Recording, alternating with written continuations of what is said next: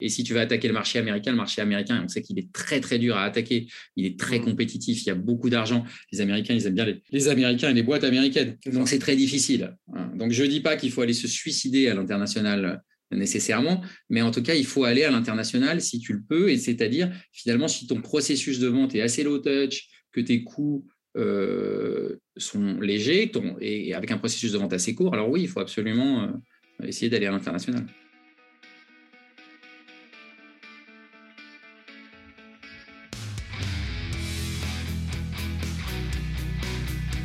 Bonjour, je suis Julien Lespeur, directeur associé au sein d'UpTo, le spécialiste de la vente et des commerciaux. Depuis 15 ans, nous aidons les dirigeants et patrons du commerce à se renforcer commercialement en recrutant de bons commerciaux, en formant leur force de vente aux méthodes qui marchent et en se transformant commercialement avec de nouvelles méthodes de vente et d'acquisition client. Vous écoutez Vive la vente, le podcast qui vous apportera des solutions simples à mettre en pratique pour booster l'efficacité de votre équipe et vous transformer commercialement. Si vous voulez échanger sur ce qui a été dit, n'hésitez pas à commenter le post de l'épisode sur LinkedIn. Je réponds à toutes et tous, et cela nous aide à faire connaître l'émission à d'autres dirigeants qui cherchent à développer leur équipe commerciale. Et si ce podcast vous plaît, je vous invite à vous abonner et mettre 5 étoiles sur Spotify ou Apple Podcast. Bonne écoute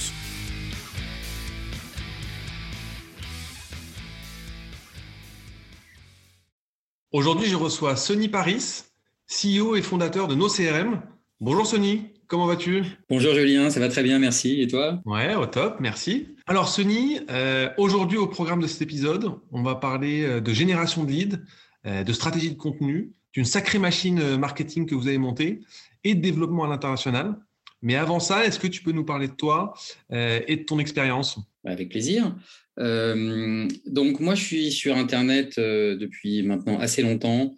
Euh, j'ai créé mon premier site web en, 96 et j'ai lancé ma première boîte en 98. Ça s'appelait Weborama à l'époque. donc c'était au précédent millénaire. Et ça a été une belle expérience parce qu'on a, on a dû survivre à l'explosion de la bulle Internet. On faisait déjà hmm. du logiciel en SaaS à l'époque. Ok.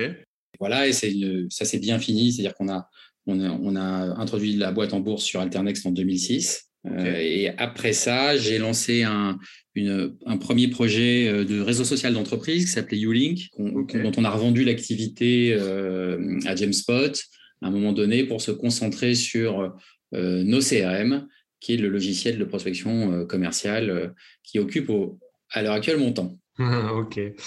Ok. Et justement, quelle est la proposition de valeur de, de nos CRM bah, La proposition de valeur, c'est avant tout d'aider les commerciaux.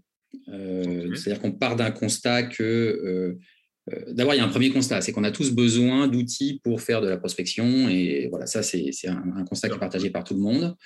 La problématique, c'est qu'en général, on répond à ça par des CRM et que les commerciaux n'aiment pas utiliser les CRM et que dans les entreprises, tu te retrouves régulièrement avec euh, des, des, plaintes de la part des patrons, des managers, pourquoi le CRM n'est pas à jour, pourquoi ce, contact n'est pas dans le CRM, et parce qu'en fait, le CRM euh, ralentit le commercial plus qu'il l'aide. Donc, une espèce de tension, c'est-à-dire que le commercial remplit son, son CRM juste avant sa réunion commerciale, mais il l'utilise hmm. pas tellement pour euh, travailler au quotidien.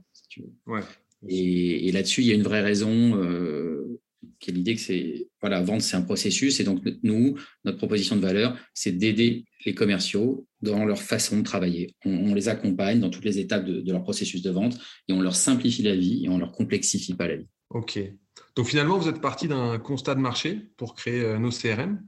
Euh, si tu dois donner un premier conseil à nos auditeurs, comment tu fais pour disrupter un, marché euh, mature comme celui du CRM ah, la, première chose, d'abord, c'est de, de voir qu'il y a un problème tu vois, qu'il y a quelque chose qui est mal adressé. Et quand on a démarré, nous, ce qu'on a vu, c'est que finalement, euh, les problématiques du commercial n'étaient pas très bien adressées. On adressait les problématiques du manager, celles du marketing, celles du dirigeant, mais en fait, pas celles du commercial. Qui était le... Donc ça, c'est très important. Il faut qu'il y ait un problème. Et une fois qu'il y a un problème, comme le, le, le, marché est assez mature, il faut que tu te positionnes fortement sur ce problème et que tu te différencies des autres et que tu expliques bien pourquoi tu es différent. Et pas juste en disant, moi j'ai un outil simple, parce que personne ne va dire, moi j'ai un outil compliqué. Tu vois? Donc il faut, euh, il faut une proposition un peu plus agressive. Euh, nous, le nom de l'entreprise, c'est You Don't Need a CRM. Euh, le nom du produit, c'est No CRM. On, a vraiment une philosophie qui est une philosophie différente de celle des, des, CRM traditionnels dans le travail au, quotidien des commerciaux. D'accord. Donc une proposition de valeur euh, différenciante et puis une vision aussi, c'est aussi ce qui vous euh, différencie finalement euh, sur le marché. Oui, c'est ça. Il faut avoir une vraie vision et il faut que ça, si tu veux, sur un, marché qui est, il faut parler aux gens, si tu veux. Et quand on dit aux gens, aux commerciaux qu'ils n'aiment pas leur CRM, qu'ils n'aiment pas utiliser les CRM, bah ça, ça, fait écho à beaucoup de gens. Il y en a beaucoup, beaucoup de commerciaux qui vont dire, bah oui, on a un truc, c'est une usine à gaz c'est un enfer pour moi. Euh, euh, et donc, tu as vraiment un mécontentement, un mécontentement de commerciaux, un mécontentement de manager avec un CRM qui n'est pas à jour. Et, tu peux te baser sur là-dessus pour, bah pour voilà, proposer une solution au marché qui est une solution intéressante, innovante et qui correspond à un type de besoin. On n'est pas un CRM, donc on ne va pas résoudre toutes les problématiques que peut résoudre un CRM, mais les mmh. problématiques pour les commerciaux, ça, on le fait bien. OK. Et qui sont les, clients types que, que vous adressez? Comment se passe d'ailleurs un cycle de vente? Alors, en, client type, on, va avoir quelques très petits comptes, hein, des fois des, auto-entrepreneurs euh, ou des vraiment micro-entreprises. Euh, pas mal de, aussi de TPE, PME qui vont vendre des produits euh, qui peuvent être assez classiques, qui peuvent vendre, je sais pas, des moteurs, des voitures, du bâtiment ou, ou, simplement du logiciel. Enfin voilà, de la vente classique B2B aussi, si tu veux. Et on va avoir quelques boîtes aussi qui sont très euh, axées sur la prospection commerciale, qui vont être beaucoup plus fortes sur tous, les outils euh, d'automation et qui savent connecter leurs outils à d'autres outils et, euh, ramener leur lead avec du marketing et, le passer dans, nos CRM de façon assez facile et qui, eux, sont très, très intensifs dans l'usage. Voilà, c'est un peu les trois typologies de clients qu'on a. Ok. Et le cycle de vente, il se passe en combien de temps, combien d'étapes à peu près?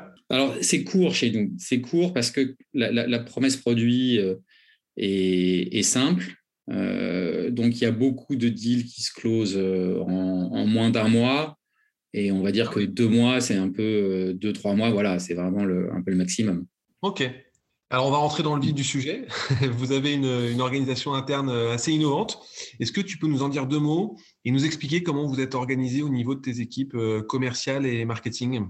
Alors, on a une. En fait, on n'a pas des, équipes hyper spécialisées. Euh, pour des raisons aussi de contraintes, c'est qu'on a fait le choix, je pense qu'on en reparlera, d'être à l'international dès le début.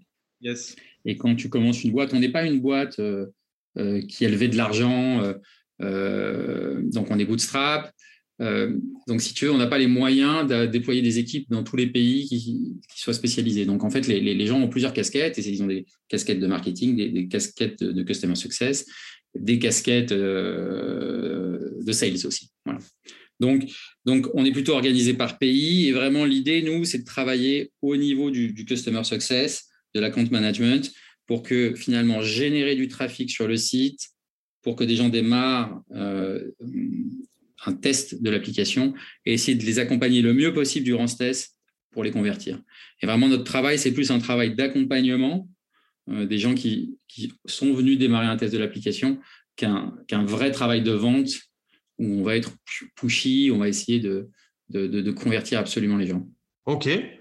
Et c'est vrai qu'on voit souvent des tensions entre euh, les équipes euh, marketing qui pensent les outils et les équipes sales euh, qui en ont l'usage. selon toi, quelles sont les, bonnes méthodes pour tirer le meilleur de chacun et créer un climat qui soit vertueux? Oui, alors ça, c'est une question qui est intéressante. Et, tu vois, sur le CRM, on est un peu au cœur de ça. C'est que le CRM, c'est souvent un outil qui est utilisé par le marketing et qui correspond très bien aux besoins du marketing. Pourquoi? Parce qu'un CRM, c'est avant tout là pour gérer de la data et ça correspond en général moins bien aux problématiques euh, du commercial. Euh, donc là, il y a déjà souvent une première tension euh, au niveau de l'outil. Et, moi, j'ai tendance à dire, il faut d'abord que, évidemment, les, équipes se mettent d'accord sur quel type de lead on doit générer. et ensuite, savoir comment tu passes le relais de l'équipe marketing à, l'équipe commerciale. Et, ce qu'on a tendance à penser, c'est que euh, c'est un peu une philosophie dans notre entreprise. On, a envie que les, équipes marketing aient les meilleurs outils possibles. Donc, ils utilisent les outils dédiés au marketing pour faire leur travail euh, de marketeur, pour générer un lead. Et ce lead, on va venir le déposer ensuite dans nos CRM, soit en tant que prospect non qualifié, voilà un lead froid, ou alors en tant que lead chaud, si pour une raison ou une autre, on sait d'ores et déjà que le, lead a été euh, bien qualifié, qu'il a de la valeur. On, différencie, nous, euh, les deux. Et ça, c'est très important parce qu'après, tu, permets, tu peux démarrer le processus du, commercial et il le démarre avec ses outils et le lead arrive à l'endroit où il va pouvoir le gérer. Et, ça, c'est ce qui t'assure une transition euh, efficace et, il faut faire l'effort en tant que marketeur d'amener le lead au bon endroit pour le commercial, pour lui passer le relais proprement. Parce qu'en fait, c'est ça la, problématique de travailler ensemble, c'est de passer le relais proprement avec des leads qui sont dans la cible, des leads qui ont une chance de convertir. Ok. Et alors, très intéressant, comment tu détermines justement si un lead est chaud ou euh, froid ou tiède? Alors ça, ça va dépendre de, chaque entreprise. Si, tu veux, si par exemple, tu as importé un fichier de prospection et que tu vas faire de l'appel à froid, voilà, tu, sais dès le départ que, tu as un lead froid et qu'il va falloir euh, aller le qualifier. Mais la qualification, c'est vraiment, euh, dans le processus commercial, une des étapes les, plus importantes du processus. moi, je me souviens avoir une discussion comme ça euh, avec Sylvidia de, de, Booster Academy, euh, où des gens lui disaient Ouais, on a un problème de closing. Et elle disait Non, vous n'avez pas un problème de closing, vous avez un problème au début de votre processus de qualification. Euh, parce que, en fait, votre lead, il était nul dès le début. Hmm. Soit que vous n'étiez pas avec le bon interlocuteur, soit qu'il n'y ait pas de budget, soit que finalement le besoin est complètement en décalage avec votre solution. Donc c'est ça qui est, hyper important dans tous les processus. Donc il faut avoir un, un bon processus euh, de qualification. Et d'ailleurs, nous, on a développé un outil pour ça qui est un, générateur de script d'appel, mais qui sert aussi finalement à, avoir une conversation avec quelqu'un et à le qualifier correctement, euh, que je vous, invite, vous invite à découvrir parce que c'est un outil gratuit. Ça marche avec tous les CRM, donc ce n'est pas uniquement nos CRM. Même si vous avez un, gros Salesforce, ça fonctionne. Tapez générateur de script d'appel et vous nous trouverez. Euh, et ça, c'est hyper efficace. Euh, de, faire une bonne qualification. Une, fois que tu as une bonne qualification, tu sais si tu as un lead chaud et qui vaut le coup euh, et qu'il faut le travailler. Quoi. Ok, il consiste en quoi exactement ce générateur de, script? Eh ben, C'est un petit éditeur de, de formulaires euh, sur lequel tu vas pouvoir écrire toutes tes questions et le, le commercial va, va, ensuite pouvoir évidemment noter les réponses et, ça te permet de faire un entretien très cadré tout en étant souple. Ce n'est pas un, script téléphonique comme, quand on t'appelle de, manière lourde. C'est vraiment pour aider. Ça sert de trame et aussi ça permet pour un, manager d'être sûr que les commerciaux posent tous les mêmes questions, tout, euh, tu vois, euh, qu'on passe pas au travers de choses. Et ensuite, tu peux mettre un score à ton lead. Ça, tu sais combien de temps tu as, discuté. Voilà. Et après, voilà, tu, tu, copies-colles le, résultat. Il y a un petit bouton. Ou alors, évidemment, si tu es connecté à nos CRM, bah, c'est intégré de manière euh, euh, plus efficace. Mais ça te permet d'avoir un vrai formulaire en ligne avec tes questions à toi qui est bien fait. Tu des checkbox, des radiobox, des, des voilà, c'est un, un, beau form builder, mais pensé pour les commerciaux. Ok, intéressant. Nous aussi, on a, on a mis ça en place. C'est vrai que c'est assez pertinent et ça permet de ne pas oublier euh, les indicateurs fondamentaux pour bien qualifier son, son, lead.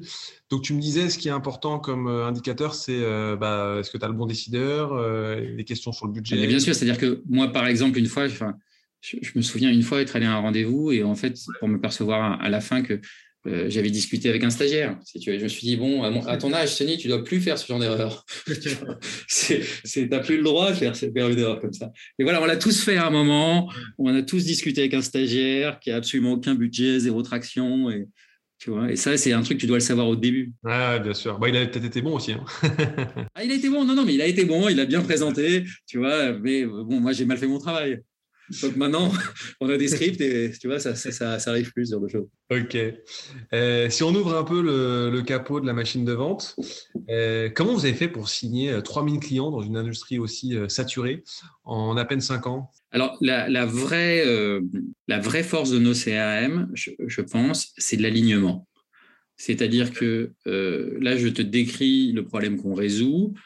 plutôt pour les petites entreprises, c'est-à-dire que notre taille idéale, ça va être des équipes commerciales on va dire de 3 jusqu'à 30 personnes, mais sur la zone, par exemple, 5-10, on est vraiment très, très bon. Voilà. Bah, pour ces gens-là, ils ont la garantie d'avoir un, outil qui fonctionne bien pour gérer leur partie prospection. Et donc, c'est ce qu'on communique à l'extérieur et c'est ce que tu vas découvrir quand tu arrives sur notre site et c'est ce que tu vas découvrir quand tu vas euh, créer ton, ton trial, euh, ton test gratuit et, quand tu vas prendre en, main l'application. Et, pour arriver à ça, je pense que c'est ce qui est le plus important, c'est d'avoir une continuité du message de l'extérieur du site à ton site, à ton onboarding dans ton application, à ton contact avec euh, les, account managers euh, dans, dans l'application. voilà. Et je pense que c'est ça qui a fait la réussite de nos CRM. Ok. Il y a une brique aussi automation pour animer euh, euh, les, les, prospects? Oui, il y a une brique automation qui est plutôt directement euh, dans l'application. Donc, on a créé des petits scénarios, évidemment. au fur et à mesure, on veut faire avancer les gens dans les étapes. On considère qu'il y a des étapes qui sont importantes dans l'usage. Et donc, on calcule où est-ce qu'ils en sont. Et en fonction de l'endroit où ils en sont, on va leur envoyer tel ou tel mail pour les inciter hmm. voilà, à utiliser ou à découvrir une fonctionnalité en particulier. On organise aussi, on les invite à des webinaires où ils vont pouvoir voir des démos en live et donc poser des questions, parce que l'intérêt d'un webinaire, c'est de pouvoir poser des questions.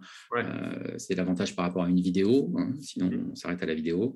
Euh, voilà, c'est ce hmm. genre de choses qu'on fait. Ok. En termes de performance commerciale, qu'est-ce que vous faites mieux que les autres? On a un très bon taux de conversion si tu veux. On a un taux de conversion, euh, une fois qu'on parle à quelqu'un, en général, on est aux alentours, on est un peu au-dessus de 50% de taux de conversion. Et si tu regardes notre taux de conversion entre quelqu'un qui démarre un, test euh, dans notre euh, appli et à la fin, c'est 20% de taux de conversion. Donc, il y a une personne sur cinq qui démarre le test qui va jusqu'au bout. c'est énorme. Oui, on est très fiers de ça. Alors, probablement qu'on génère peut-être pas assez de leads, hein, parce que finalement, si on avait des tonnes et des tonnes et des tonnes de leads, ils seraient peut-être de moins bonne qualité, et donc on aurait un taux de conversion euh, moins bon, et je serais peut-être content d'avoir un taux de conversion moins bon. Hein. Mm. Mais ça veut dire qu'au moins, il y a quelque chose qui fonctionne très bien entre notre promesse d'aider le commercial et la perception à la fin que le commercial est vraiment aidé. Voilà, et que c'est simple, et c'est une des forces de notre outil, c'est sa simplicité de, mise en place. Et on n'essaye pas non plus, si tu veux, dans, notre processus, euh, d'être très commercial. On n'essaie pas de vendre à tout prix. en fait, c'est un peu ça. Euh, notre idée, c'est de dire euh, si vous avez un problème, si vous avez ce problème-là de commerciaux qui n'utilisent pas leur CRM, de, difficultés à, bien suivre le processus, des relances qui ne sont pas nécessairement bien faites ou qui ne sont pas faites de la même façon, de qualifications qui sont faites un peu n'importe comment dans votre équipe. Si vous avez besoin de cette structure avec quelque chose de facile et de souple qui ne va pas vous ralentir, ben voilà, on est là et ça, ça on renvoie bien et on le fait bien. Voilà, et les gens ils le découvrent et ça leur plaît. Est-ce qu'il y a des méthodes de négociation ou de closing que euh, vous utilisez justement pour accélérer le processus de vente euh, ou euh, bah, décrocher, le, décrocher le contrat? Alors, les méthodes de négociation, finalement, assez peu parce qu'on est sur des tailles d'entreprises qui sont assez petites. Alors, on a un, gros client, tu vois, où il y a 200 postes, évidemment, là, tu, discutes un peu, mais on, on, est sur des prix qui sont très raisonnables, donc on ne va pas tellement discuter le prix. Il n'y a pas de discussion de prix, les prix sont fixes. Euh, donc, sauf s'il y a beaucoup de licences, là, on, peut faire un effort. Mais on va dire, voilà, si tu veux payer moins cher, euh, prends un abonnement annuel. Donc, on n'a pas tellement euh, de, de, techniques. nous, nous, on est vraiment dans l'accompagnement. Hein. C'est-à-dire que problématique, nous, c'est de faire que tout s'enchaîne bien et que tout soit fluide. Alors, des fois, il faut mettre un peu la pression pour dire non, je ne vais pas vous prolonger votre test. Là. Maintenant, il faut. Pourquoi est-ce que. Quelle est votre problématique? C'est-à-dire, l'idée, c'est toujours quand tu as un échange et que quelque chose demande quelqu'un de comprendre pourquoi il veut ça euh, euh, d'essayer de lever les difficultés, lever, de comprendre quels sont ces blocages en dessous. Euh, et s'il demande de prolonger, par exemple, cette période de test, ben, d'en profiter pour savoir quel est le problème, pourquoi est-ce qu'il veut prolonger sa période de test. Pas juste, oui, d'accord, vous avez demandé, je vous la prolonge. Non, il faut, qu'il y ait une discussion des deux côtés. Enfin, voilà. Et ça, c'est un travail commercial assez classique. Mais on n'a pas de grosses offres, on n'a pas de grosses promos ou des choses comme ça. Quoi. Ok, ça marche. la vente de CRM, c'est d'ailleurs un marché quand même hyper concurrentiel, on le disait tout à l'heure. Euh, comment tu parles de la concurrence euh, à tes prospects ah bah, en général, on parle bien de la concurrence euh, à nos prospects. J'ai tendance à respecter le travail des autres entreprises. après, on, se pose la question de, quel outil pour, pour qui et pour quelle taille d'entreprise. Si tu Quand je vois par exemple des petites entreprises qui vont aller sur, sur du Salesforce, je vais leur dire c'est pas pour vous. Hmm. Salesforce, c'est tout à fait inutilisable euh, pour une petite entreprise. Ça demande énormément de configuration, ça demande énormément de, de, développement finalement pour que ça vous corresponde. C'est formidable, euh, ça peut être formidable quand c'est une grande entreprise parce que justement, ça se paramètre, ça se travaille et on peut en faire quelque chose qui est vraiment finalement euh, parfaitement adapté à un processus complexe qui est peut-être votre processus complexe quand vous avez 200, 300 salariés. quand on est une petite entreprise, on n'a pas besoin d'outils. Donc, après, nous, on peut aussi même fonctionner, euh, par exemple, tu vois, si je reprends l'exemple de Salesforce, on peut fonctionner avec du Salesforce, on peut être devant Salesforce, avant que euh, dans les premières parties de l'échange commercial, pour, pour, que ton commercial ait une interface qui, lui va bien. Et après, ça peut partir dans Salesforce quand on, quand on doit euh, effectivement rentrer dans le CRM. On est un peu un pré-CRM, tu vois, si on dit qu'on n'est pas un... Donc nous, notre discussion, c'est plutôt de positionner les choses. Voilà, positionner par rapport aux autres offres. Et après, si le besoin nous correspond, ben, finalement, des solutions comme la nôtre, il n'y en a pas tant que ça, euh, qui sont euh, aussi souples, aussi ergonomiques, au prix auquel on, les propose. Donc, euh, il n'y a, pas, de souci avec la, concurrence. Oui, et puis je te rejoins, c'est important de, de, bien parler de la concurrence dans la mesure où bah, c'est important de laisser une bonne image et quoi qu'il en soit, à un moment donné, que tu gagnes ou que tu perdes, il est fondamental de, de, sortir du deal par le haut. Quoi. Et ça Bien sûr. exactement. Et puis bon, je veux dire, Salesforce n'est pas arrivé où ils sont en étant nuls. Tu vois ce que je veux dire? Bah, Donc, euh, ils, ont leur qualité. Ils, sont à un autre endroit maintenant qui n'est pas notre endroit. Et la, question, c'est plus ça. OK. Je saute un peu du coq à l'âne. Euh, vite aller à l'international, tu disais tout à l'heure. Euh, comment tu as fait pour te déployer aussi vite à l'international, là où beaucoup euh, attendent d'avoir un leadership ou au moins une position de, challenger, sur, leur marché local? Il y a beaucoup de startups israéliennes qui vont vite euh, adresser le marché anglo-saxon, américain ou européen. Mais finalement, en France, c'est assez rare. Euh, comment, tu t'y es pris justement? Alors, c'est amusant que tu, cites des startups israéliennes parce que c'est justement en, ayant vu une conférence sur Israël que j'ai pris un peu la décision d'aller euh, à l'international. D'accord. Et pourquoi Ouais, ouais, c'est intéressant parce qu'en fait, pourquoi est-ce que les Israéliens vont à l'international? Eh ben, ils y vont pour trois raisons. Euh, la première raison, c'est que le marché israélien, il est tout petit. Donc, Israël, c'est un tout petit pays. Donc, il y a un marché euh, local qui ne vaut pas grand-chose. Autour d'eux, ils ont des, pays qui sont hostiles. Donc, en fait, leur, leur marché régional, il est presque la taille du marché israélien. Tu vois, il n'y a, rien. Donc, ils n'ont pas de marché. Ils ont par contre des très bons, un très bon niveau d'éducation. Donc, ils ont des ingénieurs euh, très forts. Et aussi, ils ont des bonnes connexions avec les, USA, euh, et donc ils ont assez facilement accès à du financement euh, via les US. Et donc finalement, ils ont tous les ingrédients pour dès le début partir à l'international. Et je pense que c'est une des problématiques finalement des pays européens, c'est que mmh. euh, bon, comme on a un marché local qui n'est pas inintéressant, eh ben, on prend un peu trop de temps à aller à l'international, alors que finalement, la question, c'est de se dire, attends, on est sur Internet, je délivre mmh. quand même un produit qui est un produit immatériel, pourquoi ne pas aller à l'international, la question que je dis, c'est pourquoi ne pas y aller? Alors, il peut y avoir des raisons, c'est-à-dire que si tu vends quelque chose qui est très cher, avec un cycle de vente très long, c'est compliqué d'aller à l'international parce que tu dois avoir vraiment des gens physiquement sur place et, les coûts vont être très très élevés. Et si tu vas attaquer le marché américain, le marché américain, on sait qu'il est très très dur à attaquer, il est très mmh. compétitif, il y a beaucoup d'argent. Les Américains, ils aiment bien les, Américains et les boîtes américaines. Donc c'est très difficile. Hein. Donc je ne dis pas qu'il faut aller se suicider à l'international nécessairement, mais en tout cas, il faut aller à l'international si tu le peux, et c'est-à-dire, finalement, si ton processus de vente est assez low touch, que tes coûts euh, sont légers, et avec un processus de vente assez court, alors oui, il faut absolument euh, essayer d'aller à l'international. Bravo en tout cas pour euh, dépasser ces croyances limitantes et, avoir tenté vite l'aventure. Finalement, c'est quoi selon toi une, une machine de vente optimale? Ah bah, La machine de vente optimale, c'est à partir du moment où tu as trouvé des canaux d'acquisition euh, qui fonctionnent euh, bien, qui t'apportent des bons leads, que ces bons leads sur ton site, ils, vont matcher, ils vont avancer euh, facilement et qu'ensuite ils vont être pris en main par des sales. ou alors, même si tu fais de la hein, c'est d'avoir trouvé ta, ta, mécanique qui fait qu'après tu peux, tu peux multiplier. C'est ça, faire une machine de vente. Et la, problématique, la difficulté de la machine de vente, c'est que tu as besoin que chaque étape fonctionne et, et, qu'il n'y ait pas de, de, de. Et c'est ça qui est, qui est, très complexe euh, dans une machine de vente. OK. En, termes de sales operation, euh, quelles sont les bonnes pratiques que vous avez mis en place euh, chez nos CRM Alors nous, en, termes de fonctionnement, si tu veux, bah, d'abord on, utilise notre outil pour suivre évidemment les, les opportunités qui entrent. Et on, travaille beaucoup autour de notre outil. C'est-à-dire que quand des gens démarrent, font un test, ils arrivent chez nous, ils sont injectés dans un fichier de prospection.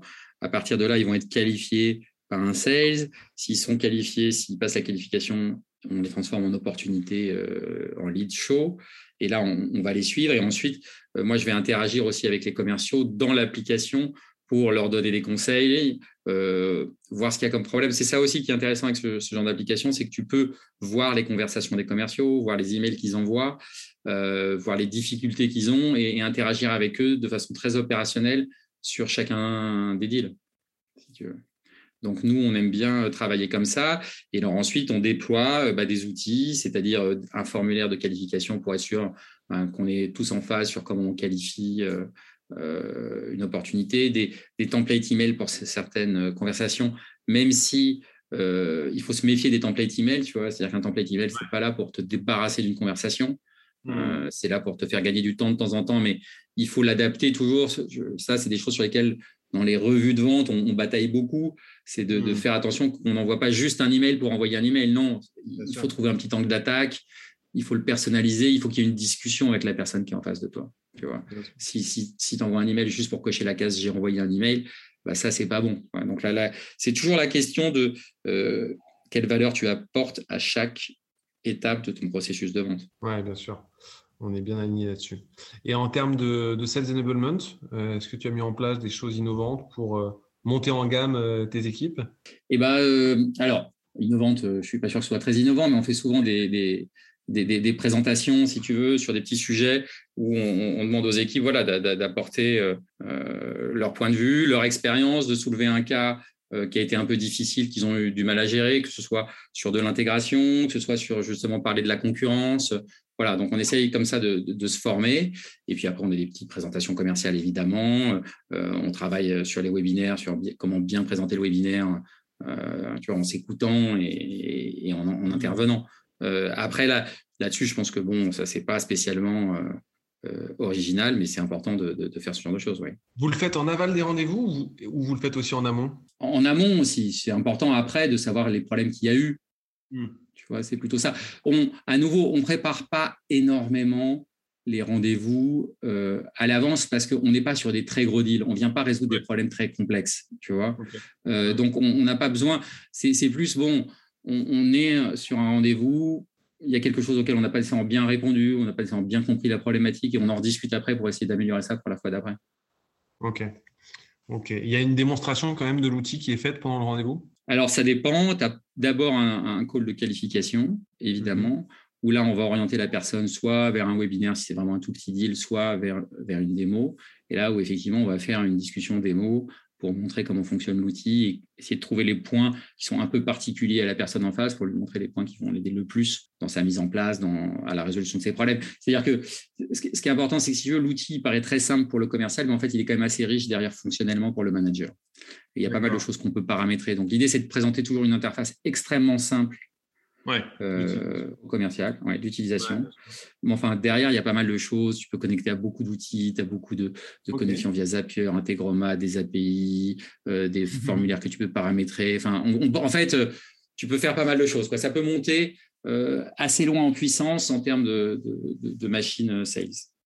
Ok, bah top. Et quel conseil tu donnerais à la grande majorité des patrons qui commencent leur transformation commerciale?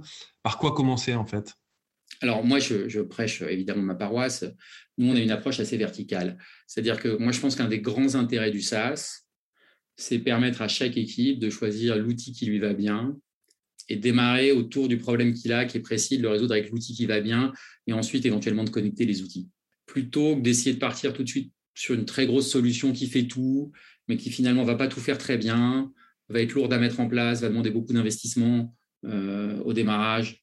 Voilà, aujourd'hui, tu as des tonnes de solutions sur toutes les problématiques que tu peux avoir qui coûtent 15, 30, 50, 100, 200 euros par mois et, qui t'apportent une qualité de, service extraordinaire, si tu veux. Et donc, mmh. nous, on, encourage grandement les gens à se dire, OK, c'est quoi mon problème aujourd'hui? Bah, Mon problème, c'est de suivre euh, mes leads. Et ben, dans ce cas-là, euh, je prends nos CRM. Mon problème, c'est de connecter des gens sur LinkedIn. Et ben, je vais prendre euh, ou Alexis, par exemple. Mmh. Tu vois, mon problème, c'est de gérer ma base de données, d'envoyer des emails. Bah, j'ai MailJet, j'ai Sendinblue. C'est-à-dire, voilà, quel est ton problème? Quel est l'endroit où aujourd'hui tu n'es pas efficace et où ça coince et où ça va pas? On va prendre l'outil qui va bien pour ce problème-là. Et puis, tu vas prendre de l'expérience. Puis après, tu vas mettre un autre outil. Et si à un moment donné, plus tard, bah, il s'agit de mettre un gros outil en place, bah, ce gros outil sera mis en place avec la connaissance d'avant. Nous, il y a des clients qu'on perd, qui adorent notre outil, qui l'utilisent beaucoup, mais à un moment de leur vie, ils grossissent, ils doivent partir sur quelque chose de plus gros. D'accord. D'une certaine manière, ça nous fait mal, mais c'est la vie et c'est normal, tu vois ce que je veux dire? Euh, et, c'est aussi une des forces euh, de, ces outils-là et des outils comme nos CRM, c'est que c'est sans engagement, c'est mm. souple, tu peux démarrer, tu fais des progrès, et puis à un moment donné, bah, tu finis quand même par atteindre les limites de l'outil, parce qu'il est fait dans un certain cadre, et ta boîte, elle, elle a peut-être tellement grossi qu'elle n'est plus dans ce cadre-là. Et dans ce cas-là, tu passes à autre chose. Mais tu passes à autre chose avec de l'expérience et en sachant ce que tu veux faire et pas en essayant de passer de 0 à 100 d'un coup avec tous les risques que ça intègre. Ouais, et puis il vaut mieux avoir une, grosse part d'une cible que euh, des toutes petites parts de, toutes les cibles. Quoi. Et comme tu l'as dit tout à l'heure, vous êtes très fort sur euh, de 5 à 15, je crois. Oui, c'est ça, ouais. C'est là, où, euh, là où vous créez votre valeur. Alors, tu as, un peu spoilé ma question d'après. tu as parlé de Wallaxy et de Sendinblue. Est-ce que tu as d'autres outils que tu trouves waouh, que tu recommanderais à nos auditeurs? Bien sûr. Alors évidemment, le sales script gratuit dont j'ai parlé tout à l'heure, ça je recommande absolument. Non, moi j'aime beaucoup les outils euh, d'automation aussi, type euh, Zapier et Integromat. Euh, ça permet de faire Integromat. Alors Integromat, maintenant ça s'appelle Make. Ils ont changé de nom. Ils, sont achetés make.com. Ils ont dû acheter assez cher à mon avis. et euh, ça, c'est des bons outils. Euh, c'est justement des outils qui te permettent de connecter différentes applications SaaS que tu as, et y compris même par exemple dans nos CRM, ça te permet de faire des automations, euh, d'automatiser des choses même à l'intérieur de l'outil. Tu vois, ça peut permettre de déclencher des choses en fonction, voilà, un lead a été créé, tu vas le déplacer ou tu vas lui envoyer un email particulier ou ce genre de choses. Donc ça, c'est vraiment des outils intéressants. Euh, Walaxy aussi, c'est très bien. sur, Après, il y a beaucoup d'outils qu'on utilise qui sont des outils plus marketing, euh, référencement, etc., tu vois, qui, ont probablement moins d'intérêt pour des auditeurs euh, qui sont sales.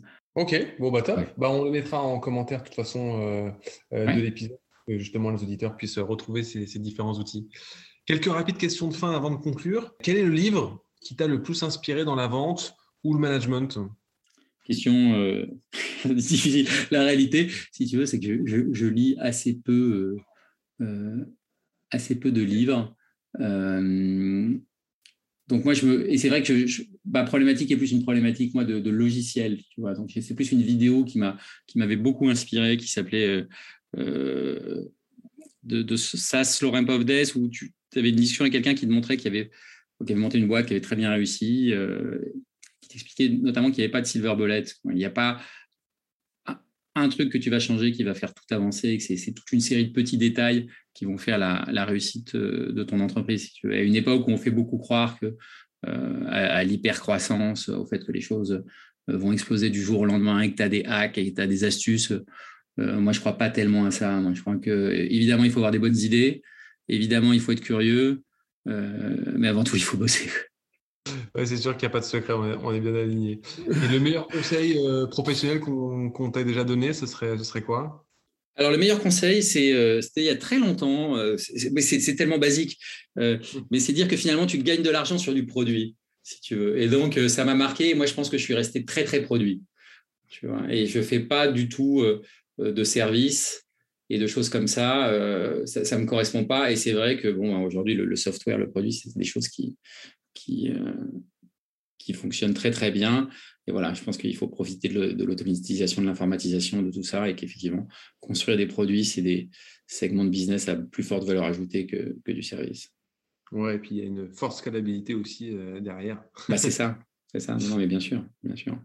Ok, Sony, bah écoute, euh, merci beaucoup pour euh, tes, recommandations, pour tes bons conseils. Et puis, je te dis à très bientôt et vive la vente. merci beaucoup, Julien. Merci à tous d'avoir écouté jusqu'au bout. Et puis, à très bientôt.